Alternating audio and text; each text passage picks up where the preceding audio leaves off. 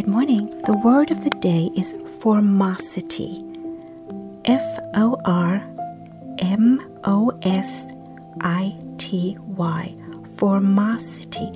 And that means beautiful or gracefulness or beauty. Now, this is not a word we often use anymore in our vocabulary, but wouldn't it be great if we started using that word? We describe things that are exquisite or someone's exquisite beauty, their exquisite formosity.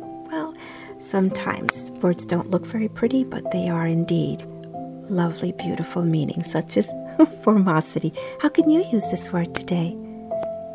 Make it a great day. Thank you for listening. This is Yvette. Bye for now.